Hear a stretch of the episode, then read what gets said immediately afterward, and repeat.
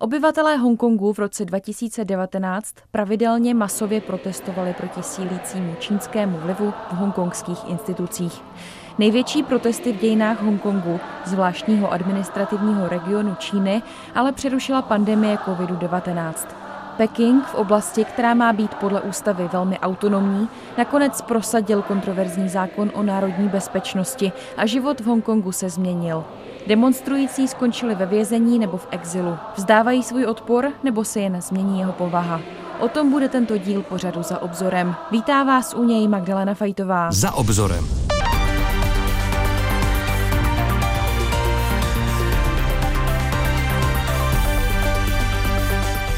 Hongkongský soud na začátku února zahájil řízení se zatím vůbec největší skupinou prodemokratických aktivistů.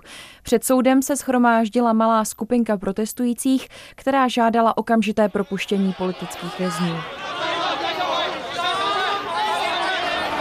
47 lidí čelí žalobám z porušení přísného bezpečnostního zákona. Podle úřadů se dopustili podvratné činnosti, hrozí jim až do životní vězení. Perhaps Jedním ze skupiny souzených aktivistů je i 26-letý Joshua Wong, jeden z hlavních vůdců demonstrací. Wong spolu s dalšími ze skupiny před dvěma lety přiznal vinu. Vysvětloval to tak, že raději obětuje osobní svobodu, než aby přestal bojovat za svobodu Hongkongu. Pojďme se ale vrátit na začátek. Nejmasovější protesty v dějinách Hongkongu totiž odstartoval zločin. Před pěti lety, v únoru 2018, odletěl 19-letý Chant Hung Chai z Hongkongu se svou těhotnou přítelkyní na dovolenou nad Chajvan. Tam ji zavraždil a pak se vrátil zpátky do Hongkongu. Později se k činu přiznal. Hongkongské úřady ho nemohly obvinit z vraždy, protože ji spáchal nad Chajvanu. A nemohli ho ani poslat zpátky nad Chajvan, protože Hongkong s Tchajpejí neměli uzavřenou příslušnou dohodu o vydávání. V roce 2019 tedy hongkongská vláda legislativu navrhla. Tvrdila, že jde o mezeru v zákoně, díky které se z Hongkongu stane ráj lidí prchajících před spravedlností. Je to absolutní nesmysl. Je nesmysl označovat to za mezeru v zákoně. Je to naopak ochrana Hongkongu před čínskou justicí. Vysvětlovala v roce 2019 hongkongská politička Claudia Moová, která je dnes jednou ze 47 souzených prodemokratických aktivistů. Podle dohody o extradici by totiž Hongkong mohl vydávat osoby nejen nad Chajvan, ale především do pevninské Čínské lidové republiky.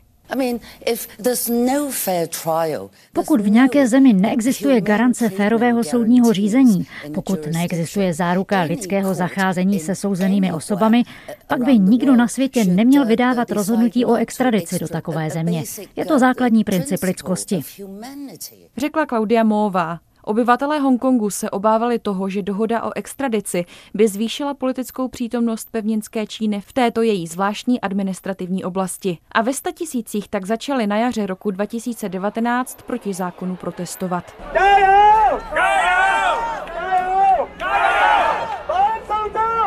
Demonstrace se rozhořily do nevýdaných rozměrů. Zúčastnilo se jich přes milion lidí. Kvůli nepokojům se v celém Hongkongu museli zavírat školy, protesty ochromovaly dopravu. Lidé ve statisících zpívali hymnu protestů s názvem Sláva Hongkongu. Policie proti protestujícím tvrdě zasahovala. V některých případech do davu střílela i ostrými náboji, využívala proti nim slzný plyn a vodní děla. Při protestech zemřelo několik lidí.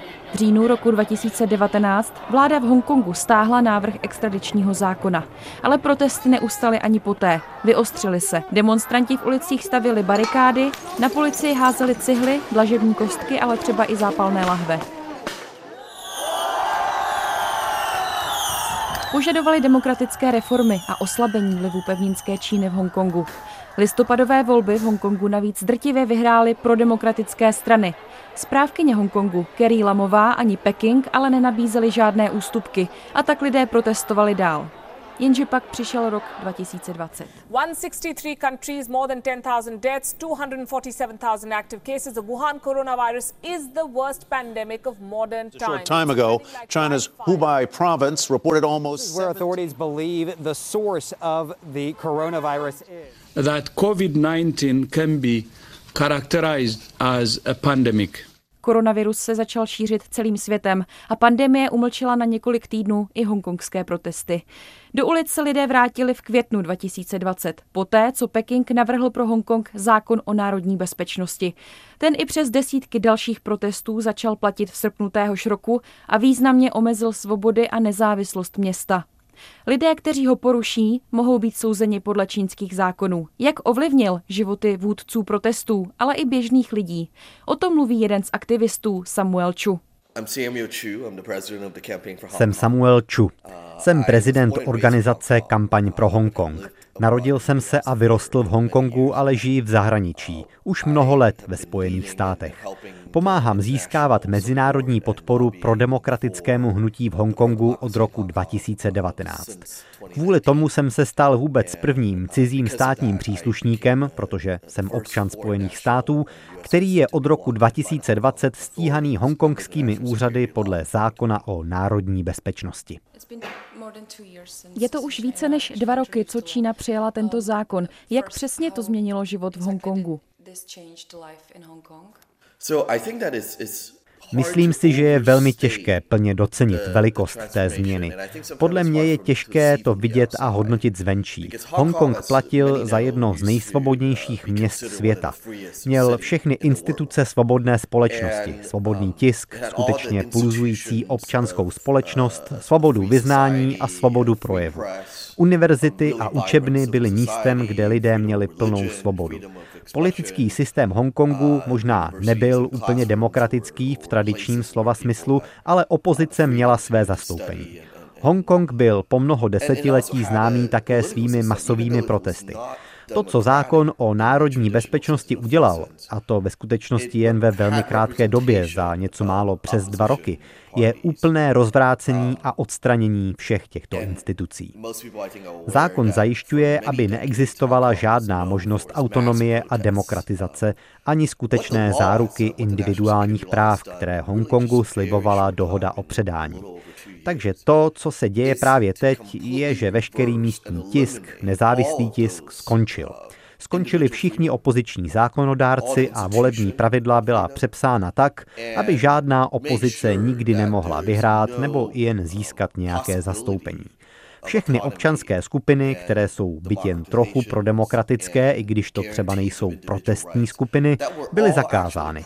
A v tuhle chvíli jsou všichni prodemokratičtí vůdci z občanských skupin, z protestních hnutí, z opozice, politických stran a nezávislých médií buď všichni ve vězení, nebo žijí v exilu. Takže rozměry té proměny z nejsvobodnějšího města na světě na jedno z nejvíce represivních míst, dokonce i v rámci Čínské republiky, jsou opravdu šokující. Kde jsou teď tedy všichni ti lidé, kteří pořádali protesty a vedli hnutí odporu?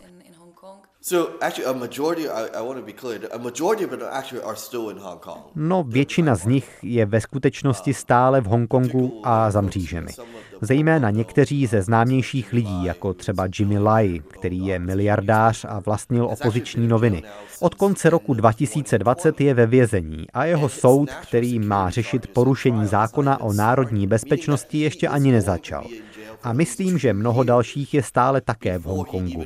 I ti, kteří si už odpikali trest nebo byli propuštěni na kauci, což se stalo ve výjimečných případech, jsou dál omezováni. Mají omezený kontakt s vnějším světem, s jakýmikoliv externími médii, s lidmi jako jsem já a podobně. Je to takové kvazi politické domácí vězení. Sice nejsou za mřížemi, ale nejsou ani svobodní. No a pak je tu značný počet lidí, kteří jako já žijí v exilu. Zákon o národní bezpečnosti spolu s covidem znemožnili lidem chodit na veřejná schromáždění a na různé protesty v Hongkongu, ale tím to neskončilo. Myslím, že procházíme bodem zlomu a přichází změna v taktice. Je to konec éry masových veřejných protestů, ale není to konec odporu v Hongkongu.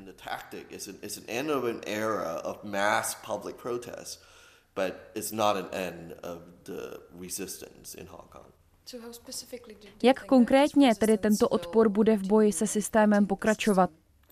So I think that Hong Kong presents an interesting uh, Myslím si, že Hongkong představuje zajímavý a vlastně jedinečný případ, i když tady jsou také paralely s jinými hnutími. Hongkong po mnoho let žil v uspořádání známém jako jedna země, dva systémy, kde ze strany Číny existovaly jisté záruky.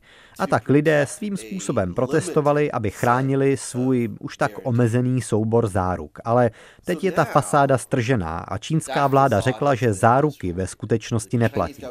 Takže svým způsobem, když se na to podíváte z širšího úhlu pohledu, jsme teď zpátky tam, kde byla většina odbojového hnutí po celém světě a třeba i v Československu před rokem 1989. Uvědomujeme si, že ten režim je už nyní totalitním systémem. Už tu není ani ta fasáda jedna země, dva systémy. Už nemáme žádnou zaručenou autonomii. Takže si myslím, že určitým způsobem procházíme evolucí, transformací toho protestního hnutí. Pro nás to znamená stáhnout se do podzemí a být určitým způsobem trochu podvratnou populací, tou, která si stále pamatuje historii, všechny protesty, všechny zkušenosti s odporem naschromážděné za posledních 30 let. No a pak je tu diaspora a lidé, kteří žijí v exilu, včetně mě. Myslím, že obyvatelé Hongkongu jsou jedinečným způsobem vybaveni k tomu, aby vytrvali v dlouhém boji jak díky tomu, že jsou plně oddáni pro demokratickému hnutí, tak díky tomu, že hodně z nás žije ve svobodné společnosti a nevzdáváme se. Přeskupení sil, nově vznikající underground v Hongkongu, lidé, kteří jsou za mřížemi, ale i rostoucí komunita diaspory. To vše je nová fáze odporu. and this growing diaspora communities. I think that's the, the, the next uh, stage of this movement. Jak ale komunikujete? Jak můžete sjednotit nějaké společné kroky? Yeah, so I think on a practical level, which I, I think is a legitimate, is a good question. Co se týče té praktické úrovně, a já si skutečně myslím, že to je legitimní a dobrá otázka, tak eh, žijeme v zajímavé technologické éře. Technologie hrála v protestech obrovskou roli i v roce 2019 a myslím, že to pomohlo protestnímu hnutí stát se tím, čím bylo. A jsem si jistý, že technologie bude i nadále sloužit protestnímu hnutí. Protesty v Hongkongu jsou specifické jednou věcí, a to sice určitou decentralizací. Podobně jako to teď bylo třeba i v Iránu. A myslím, že i mnohem víc současných protestů tuhle charakteristiku sdílí, tedy to, že nejsou centrálně organizovány. Lidé, které spojuje jeden politický cíl, vlastně pořádají ty protesty dohromady.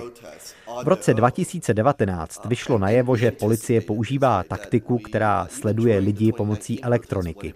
Účastníci protestů proto postupně začali být neuvěřitelně vynalézaví, ať už šlo o komunikaci prostřednictvím šifrování, nebo nevysledovatelné zprávy, nebo třeba službu AirDrop na iPhonech, která umožňuje bezdrátově sdílet data mezi uživateli. Kategorizoval bych to hnutí jako extrémně decentralizované. To znamená, že lidé i dnes pokračují v šíření zpráv, v občanské žurnalistice, v organizování velmi podvratné formy odporu. A takhle to, myslím, bude pokračovat. Teď je to riziko samozřejmě mnohem vyšší, když se na mě úřady zaměřily v zámoří, tak neočekávali, že přestanu veřejně vystupovat jen proto, že na mě v Hongkongu vydali zatykač. To, co se snaží udělat, je vystrašit ostatní lidi a odradit je od toho, aby se se mnou spojili. Pro nás se zejména změnilo to, jak komunikujeme. Jsme v tom ještě mnohem důvtipnější. Musíme myslet na to, jak nezanechávat stopy, které by pak někdo mohl použít proti lidem jak v zámoří, tak i v Hongkongu.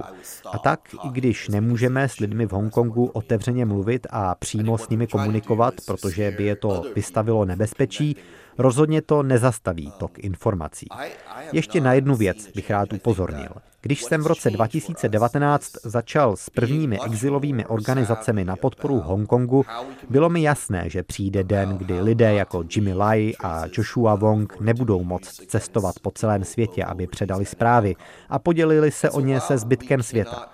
Proto jsme založili organizace, jako je tam moje jsou řízeny zámořskými státními příslušníky nebo lidmi z Hongkongu, kteří stále mají svobodu cestování. Takže určitým způsobem jsme předpokládali, předvídali jsme některé z těchto změn a vytvořili některá z těchto preventivních opatření, abychom mohli pokračovat a dál šířit zprávy z Hongkongu.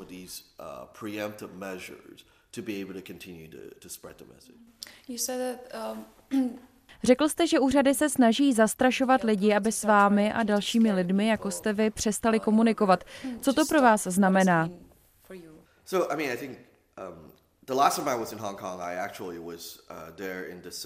Naposledy jsem v Hongkongu byl koncem prosince 2019. Mluvil jsem na masovém veřejném schromáždění a den poté pro demokratičtí kandidáti drtivě zvítězili v místních volbách, takže to bylo na konci roku 2019. Nikdy jsem si ani nepředstavoval, že to bude naposledy, co jsem v Hongkongu. Takže na osobní úrovni to byla smutná změna. Nemožnost vrátit se do Hongkongu, nemožnost cestovat do Číny, nemožnost cestovat prakticky nikam, kde hrozí, že by mě vydali Pekingu nebo odkud by mě mohli do Číny unést. To mě samozřejmě činí zranitelným. To omezování pohybu je smutné a rozčiluje mě to. A tohle je přesně to, čemu lidé čelí v režimech, jako je ten v komunistické Číně. Ale zároveň je to něco, co jsem vždycky očekával. Od chvíle, kdy jsem začal veřejně vystupovat, je můj život pod dohledem. Sledují mě, stejní lidé se opakovaně objevují na různých setkáních a akcích, ale já se žádného z nich nebojím. Svým způsobem mám štěstí, protože způsob, jakým se na mě veřejně zaměřili, mi ve skutečnosti poskytuje určitou úroveň ochrany. Myslím, že je důležité, aby si lidé uvědomili, že ten zžíravý erozivní účinek toho zatykače nemá primárně umlčet mě, ale má umlčet ostatní lidi. Částečně chtějí vytvořit příklad pro ostatní lidi z Hongkongu, kteří žijí v zámoří. Často, stejně jako já, mají v Hongkongu rodinu, která může být použita jako rukojmí. Ale i ti lidé, kteří ani nejsou veřejně nebo jakýmkoliv způsobem spojení s protestním hnutím v Hongkongu, si teď musí dvakrát rozmyslet, jestli se mnou budou třeba jen v jedné místnosti. A to zejména pokud se třeba chtějí do Hongkongu vracet nebo cestovat do Číny, nebo pokud tam mají nějaké obchodní zájmy. A nebo pokud se prostě bojí, že by sami mohli být cílem dohledu a pronásledování. A já si myslím, že právě to je záměr úřadů v Číně a Hongkongu. To je jejich taktika. Vytvářejí jakýsi temný mrak nejistoty. Představte si to. Ve Spojených státech nebo i tady v České republice mě třeba někdo pozve na univerzitu udělat přednášku studentům. I když ta přednáška nemá nic společného s lidskými právy, s Čínou nebo Hongkongem, tak si to všichni musí dvakrát rozmyslet. Protože kdyby se na přednášce, ať už fyzicky nebo třeba jen přes Zoom, objevil student z Číny, vystavilo by ho to velkému nebezpečí. Před příjezdem do Česka jsem mluvil na postgraduálním semináři se skupinou doktorandů z celé Evropy. Bylo to v malém městě v Německu. A byl tam čínský student. Uvědomte si, že pro něj to bylo poměrně zásadní rozhodnutí, jestli se zúčastní nebo ne. Zároveň musel přemýšlet o tom, že pokud se zúčastní, tak jak se bude chovat. Bude se muset aktivně zapojit v diskuzi a dohadovat se se mnou, bude muset chránit Čínskou lidovou republiku a komunistickou stranu. Umíte si něco takového představit? Česko je ale také jedna ze zemí, které mají s Hongkongem smlouvu o vydávání zločinců. Technicky by tedy české úřady mohly vydat i vás. Um,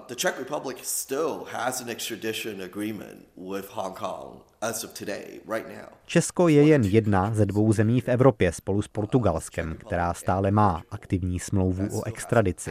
Přicestoval jsem sem několikrát a naléhal na úřady a na prezidenta, aby odvolali tuto dohodu. A oni mě vždycky ujistili, vždyť my tě nevydáme. Smlouva navíc říká, že Česko nikoho nevydá za něco, co je zjevně politicky motivované. No a moje odpověď je pořád stejná. To přece není o mně. Smlouva o extradici je v podstatě uznáním toho, že právní systém druhé strany je dobrý a robustní minimálně jako ten náš. Ale to už neplatí. A myslím si, že je nehorázné, aby země jako Česká republika v tuto chvíli vysílala takovouhle zprávu. A tak i já odpovídám českým partnerům, ano, možná to neuděláte, Říkáte, že mě nevydáte za politický zločin, ale Čínská lidová republika a hongkongská vláda jsou velmi důvtipné a chytré. Pokud o mě požádají, neudělají to na základě politicky motivovaných zločinů. Budou mě obvinovat z jiných věcí, jako to udělali u jiných lidí. Budou si vymýšlet různé případy trestné činnosti, které proti mě použijí. A co udělá Česko pak? Tohle všechno jsou účinky zatykače, který na mne Hongkong vydal. Nezměnilo to způsob, jakým dělám svou práci. Ve skutečnosti myslím, že můj případ ukazuje ostatním zemím a národům to, že Čína rozhodně s tlakem na Hongkong nekončí. Nedávno i v Česku média psala o tom, že v Evropě je asi pět desítek čínských policejních stanic. Zprávu o tom vydala nezisková organizace Safeguard Defenders. Dvě takové stanice jsou i v Česku, kde si právě povídáme. Co jsou zač a věděl jste, že jich je v Evropě tolik?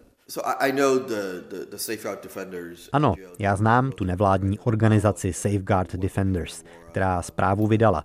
Znám je dobře a pracuji s nimi pravidelně. Podle mě to není žádná novinka, rozhodně ne pro nikoho z nás. Tyhle policejní stanice jsou svým způsobem jen velmi malá část mnohem většího provozu a mnohem většího systému, který funguje v zámoří ale konkrétně k těm policejním stanicím. Před pár týdny jsem byl v Amsterdamu, kde tento problém lidé docela dost probírali a řešili. Objevily se zprávy o dvou stanicích, jedna v Rotterdamu a jedna právě v Amsterdamu. A měl jsem příležitost setkat se téměř okamžitě se zástupci ministerstva zahraničních věcí. A myslím, že jejich reakce byla správná. V ten den, kdy jsem se setkal s nizozemským ministerstvem zahraničí hned po našem setkání, schromáždili čínské diplomaty a řekli jim, že tuto operaci musí ukončit. Jistě, já jsem holandské vládě řekl, že zavření dvou policejních stanic vlastně nic moc nezmění. Oni nejsou tou nejpodstatnější částí operace, které čelí lidé za hranicemi. V mém případě třeba používali právní cesty, jak mě pronásledovat a obtěžovat. Policejní stanice jsou součástí neoficiální a velmi komplexní sledovací sítě. Skrze tyhle orgány Čína sleduje zejména čínské občany. Od momentu, kdy opouštějí Čínu, sledují všechno, co v cizí zemi dělají a co dělají třeba i online na sociálních sítích. Pravidelně lidem připomínají, že o nich vědí, že vědí, že jsou v cizí zemi a že vědí o všem, co tam dělají. A v případě, že se občané Číny rozhodnou mluvit třeba o poměrech v zemi nebo o čemkoliv jiném, o čem by podle úřadů mluvit neměli, začnou dostávat z Číny výhružné telefonáty. Jde vlastně o velmi rozsáhlou taktiku. Ve Spojených státech jsme to zdokumentovali a ministerstvo spravedlnosti také stíhalo řadu těchto případů. Třeba pokusy o uplácení vládních úředníků, aby získávali informace a špínu na dizidenty. Vím o případu, kdy takto verbovali a najali jedince, kteří měli zničit sochu proti Sitin Pchingovi v Kalifornii. Je to velmi konzistentní taktika nadnárodní represe. A tu používá nejen Čínská lidová republika, ale třeba i Rusko, Irán nebo Sýrie. Řekl bych tedy, a řekl jsem to i vládě ve Francii, Nizozemsku i v České republice, že je potřeba udělat víc. Vlády musí zásadně změnit způsob, jakým reagují na tento nátlak. A diaspora musí dostat větší podporu, aby se mohla bránit, protože bychom neměli dovolit, aby dizidenti museli čelit v cizině stejné hrozbě, jako té, před kterou utekli ze svých domovů. Je to ale spousta práce. Uzavření policejních stanic je jen jedna věc. Musíme učit disidenty, aby si všímali, aby poznali, jak vypadá taková represe. Musíme jim dát pocit bezpečí, pocit, že orgány činné v trestním řízení v nové zemi nebudou jednat tak, jak jednali ty v jejich domovské zemi. Ale také to znamená, že musíme školit místní složky. Policie v Praze musí vědět, co dělat, když jí někdo nahlásí takový případ. No a samozřejmě zpravodajské služby, státní žalobci a ministerstvo spravedlnosti musí být proaktivní při stíhání podobných případů, aby ukázali, že to myslí vážně. A ministerstvo zahraničních věcí musí mít možnost podívat se na seznam čínských státních příslušníků a diplomatů, kteří jsou v zemi, a pokud jsou nějakým způsobem zodpovědní za represivní jednání, měli by být vypovězeni a mělo by se o tom vědět ale jsme na začátku a to, co jsem popsal, je skutečně jen špička ledovce.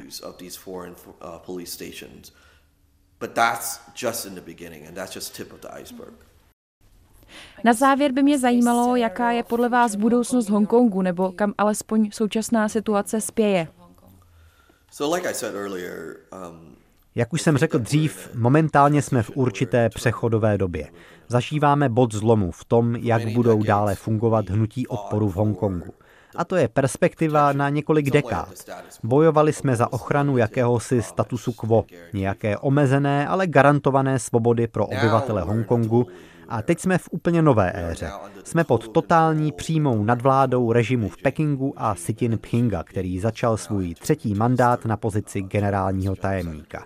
Takže je mi jasné, že Hongkong nebude svobodný, dokud nepřijde nějaká zásadní změna v celé Čínské lidové republice.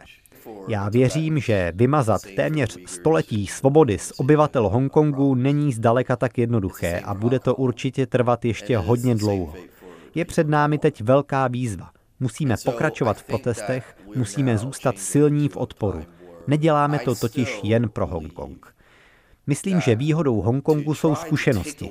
Lidé ve světě musí pochopit, že v pevninské Číně stále dochází k protestům a hnutím odporu, i když to ve zprávách na západě třeba nehlásí a i když se potlačují téměř okamžitě. Ale Hongkong není jediný a věřím, že město nadále slouží jako inspirace pro ostatní. Xi Jinping si možná myslí, že zákon o národní bezpečnosti časem odstraní Hongkong jako existenční hrozbu pro režim a inspiraci pro ostatní v pevninské Číně. Ale teď proti sobě potenciálně má 7,5 milionu lidí, kteří žili v určité omezené svobodě. A jejich cílem je svrhnout ho a vymanit se z jeho totální nadvlády. Myslím, že tam směřujeme. Xi Jinping zákonem o národní bezpečnosti jen vyostřil odpor lidí proti vládě v Pekingu. Myslí si aktivista Samuel Chu. Pořad za obzorem o protestech a odporu v Hongkongu končí. Příjemný poslech dalších pořadů některé ze stanic Českého rozhlasu přeje Magdalena Fajtová.